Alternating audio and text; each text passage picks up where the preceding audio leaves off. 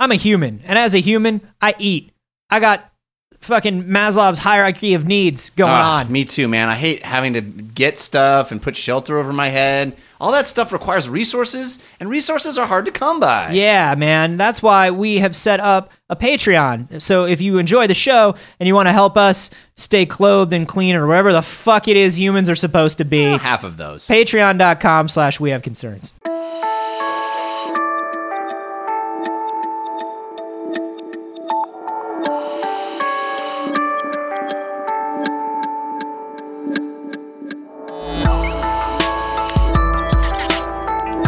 Nice. How could you not appreciate it? Yeah. Because people Is, is uh, suck. Man, it's like you don't listen to me. I, I try not to. This is We Have Concerns. Hi, Jeff Cannata. Hi, Anthony Carboni. Hello, concerned citizens. A little bit different kind of a topic today. Usually we do stories that are uh, kind of topical and happening in the news, but Jonathan Lawson uh, sent us a story at we have concerns show at gmail.com. Great place to send stories. Yeah, you can also use our subreddit. That's uh, we have concerns.reddit.com. Ah, two great places to send stories. this isn't so much a thing that's happening right now. It's uh, although it is for Jonathan. Jonathan is writing his uh, thesis for for his uh, doctoral thesis or master's. Anyway, it's a thesis, It's a thesis. and he wanted to bring us uh, to the or bring to our attention the story of Abraham Wald. This is a fella who was a scientist during World War II, and uh, he is sort of one of the people that is credited as being the beginning of operational science. And operational science is the When you just like cut some dudes open, see what happens. just see what happens. Do a little science in there. Yeah, that's uh, Anthony is a proponent of operational science. Love operational science. No, that that is actually Can I just say, I Jeff, I'm sorry. Can I just say, Mhm. I've never fully come out and said this, but I want to say it. Uh, if anybody out there is a listener and can like get me into a morgue or an autopsy no, God. situation oh God, where I can like where I can like just cut into a dude. no, If anybody That's has so wrong. if anybody like can get me into a place where I can just like cut into a help dude, Anthony cut into a dude. I would just I Don't would love that. to do That's a that, slippery man. slope, Anthony. Is it? it seems to me. Is it ah, don't don't help him. or help me? do not help him. or help me. Like it's whatever you want to do, but like, do you think those places are very? Do you think there's like a lot of uh, a lot of security clearance and things like that? yes, I hope to God there is. Like, like if somebody was like, if somebody was a, a professor at like a medical school and wanted to like have me sit in while they were doing things, like, would I be I allowed you- to sit in? you may be allowed to observe, but you're not going to let. They're not going to let you cut a dude. But like, how would they know? they know. How would they know? Like, if dude was just like, if, if professor was just like, hey man, why don't you just make a little incision right there, just right there, no, just right there. You can't do guest incisions. Oh, special guest incision. No. Yeah.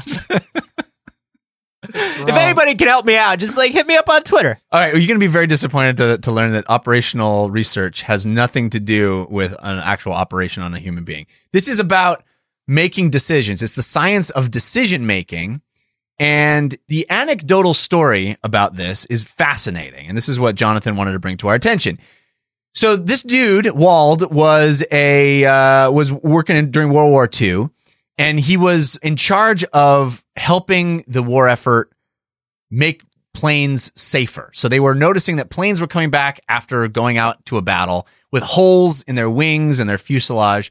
And all of the smarty pantses were like, oh crap, look at where all the holes are. We better build some armor on these things. We better, you know, engineer these planes to have stronger wings and fuselages. Sure. Because look at where all the bullet holes are. That's Right. where they're being shot. And then Abraham Wald is like, I don't know. Seems to me like that's where you could shoot a plane and it's fine. Exactly.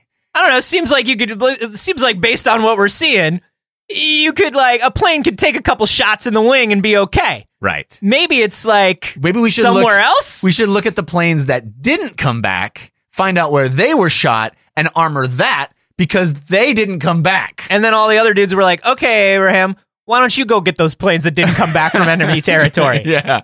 uh, we'll just keep. We understand what you're saying. It is very intelligent and it's and smart, and we we think you're doing a great job. Uh, counterpoint: Uh huh. You walk into Nazi Germany. Well, and bring back a plane. you do it. uh, all right, Abe? let's, let's just keep patching the wings. Just keep patching it up. By the end of World War II, it's just like these gigantic concrete wings. And they're like, well, now we're having problems flying, but the wings are Wings like are so they're like so safe now.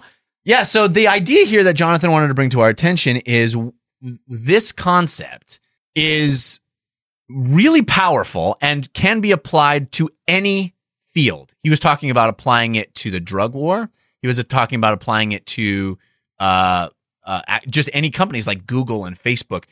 Instead of looking at the data of what works or doesn't work, or instead of looking at what works and trying to reinforce it, look at what doesn't work and do the opposite. Right. And it's almost it's almost like take your data, analyze your data, but know that there are things that your data can't tell you. Right. Like that's that's look at your blind thing. spots. I mean, I think that's the idea here is that this is a massive blind spot for because nobody was looking at the data they didn't have, Mhm. which is all they were looking at is the planes that came back. That's the data set that they had. What they didn't have is the data set of planes that didn't come back. They had no idea where those planes were shot, but they that was the most important piece of data is where are the planes that were shot that went down. So, how do you apply that to other fields of study to say what are what are our blind spots? What are, what's the data we're not getting that can actually tell us more? I like that. It's like uh Richard Pryor in Superman 3. Uh, everything is It, it's like can't know the unknown is because it's unknown. right. Yeah, our known knowns and gotta- unknown unknowns. Yeah. and then we have unknown unknowns. Yeah. and that's what this is about, right? The known knowns are what we know. Uh-huh. The known unknowns are what we know we don't know. But the unknown unknowns fuck us up because we don't know we don't know them. we almost like mythologize people who are able to figure these things out too. You know, like um, Yeah. you always hear stories of like, well, this company was getting this data and they thought this was going to happen, and then one guy took a look and was like, no, Yeah. it turns out this was happening, and everybody's like, oh, that guy, That's why we all celebrate Andrew Wald Day. Andrew uh, Abraham, Abraham Wald Day. Abraham Wald Day. But we also celebrate Andrew Wald because you know what, man, like. People don't support like the supportive little brothers That's of, right. of like brilliant people. Yeah. Who who did Abraham's taxes every year? Andrew. Andrew. Andrew, the tax accountant, who was the responsible one in the family. who would like who would like knock on Abraham's door when he was just sitting thinking about wings and, And- be like, "Hey man, have Ti- you have you eaten? Time today? to have a sandwich. You should have a sandwich. You haven't. Just You've have been a thinking, sandwich. You've been thinking about wings all day. Yeah. You're just sitting in the room thinking so about I wings, wasting wings. away. yeah. Yeah. And then and then Abraham said, "What about the parts of the chicken that you didn't bring me?" And he was like, "There are other parts of the chicken." Because here's the other thing about Andrew: not a healthy eater. No. You thought chickens like if you asked Andrew to draw a picture of a chicken, it's like just wings mostly, All wings. wings and gristle. Yeah. and and that's actually where Abraham first figured out that he needed to be looking at data that people didn't know because he was like, Andrew, do you really think chickens are just wings? Do you really think it never occurred to you that there's more chicken? I just eat the wings. It's the most delicious part of uh, any meal, and so uh, I assume you just grow a wing. You feed a wing some uh, Where do, feed, wi- where do wings grow from? bit smaller wings. Okay, all right. Mm-hmm. I think you might have just given me an idea that's going to help the war effort. Blue cheese. Oh, blue cheese for the boys, for the boys in blue. Boys in blue cheese. That's where we get that. Uh, that's where we get that. Boys in blue. It was Yeah. shortened from boys in blue cheese. the more blue cheese uh, a platoon had, Yeah, the better it was doing. yeah. Uh, because it was like, oh, like how you how are you guys doing? Oh man, we we we don't have any blue cheese to spread among us. That meant like you were down in the foxholes for a real long time, and like things were bad. Yeah, and that's I mean that's why it was the greatest generation because everybody conserved their blue cheese, and um, you know they rationed all the blue cheese. You couldn't just get a salad with No. blue cheese on it at any any restaurant. You had to get Thousand You had a Island. bl- you had a blue cheese coupon that Yeah. your family had, And and, back you would then- go down and you would go down to the store and you'd be like, "Here's I want my blue cheese ration." Yeah. God, it was small. You dude. had it was you- barely enough. Like I put that much blue cheese on like half a wing. oh, it's just it was a hard time. It was a really hard time. and back then, you know, you had to use Thousand Island, but it was the times were so tough. It was only nine hundred and ninety nine island. You wanted to tell that one so badly, bad. you circled back around to it. Goddamn right. I love it. You're goddamn right. uh, can I just say, in uh, in the defense of people who were not Abraham Wald, hmm when you look at the difference in planes in aerospace in in aerospace and, and aeronautic engineering between World War One and World War Two, in the defense of everybody else, like they made some huge leaps and bounds. Well, you you look at you look at the difference between World War One and World War Two. I mean, they were World, War One was like some dudes flying planes made out of like sticks and stretched Yeah. canvas. Yeah, On- Why, fighting guys out in the open. fighting dudes on horses. Yeah, just like I'm gonna like, and maybe maybe you shoot the guy on the horse, or maybe you just crash because planes. Yeah, Like World War One flying aces. Like if you've ever read a history of them, like planes were just death traps. Oh my god. And like we see all these things of like uh, these guys dogfighting and stuff, and like the Legend of the Red Baron, and like shooting down other planes. But like, man, planes can mostly just shoot down other planes at that point. If you tried to shoot down something on the ground, you was likely to die. That's right. So I mean, like, and then you look at planes in World War II, and you're like, oh, that looks like a plane. That's a fully realized plane. Right. It's a, and it's such a short period of time between them. The So- wars. I think like It's pretty amazing. it is it is super amazing, and I think he, what he did is probably emblematic of a lot of other leaps and bounds and jumps that were being made in technology at the time. Like the the, the difference between technology in World War One and World War Two is crazy. It's it's pretty wild. Um, do you want to do you want to take one guess as to how Wald died? Well, he didn't see it coming. I'll tell you that much. Well, It was the one thing he didn't see coming. he died in a plane crash.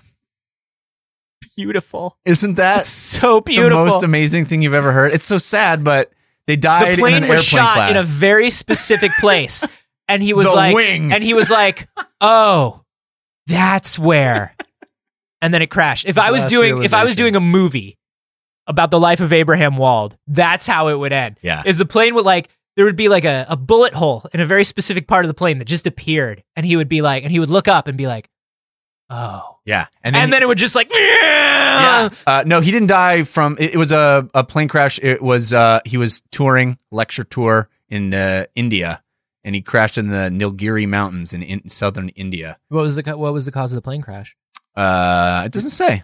Wow how do you write a story like that and not say what happened to the plane This is the Wikipedia article too. Wow. I know. Do we just not know? We have to. It's probably that we just don't know. Yeah. Because obviously, the one thing we want to know about the guy who was like, no, this is how we need to build better planes is like, what the fuck happened to his plane? Yeah. I bet it was sabotage. Dude, what happened to his plane? How do we not know that? It was the dude who like thought you should patch up the wings and fuselage.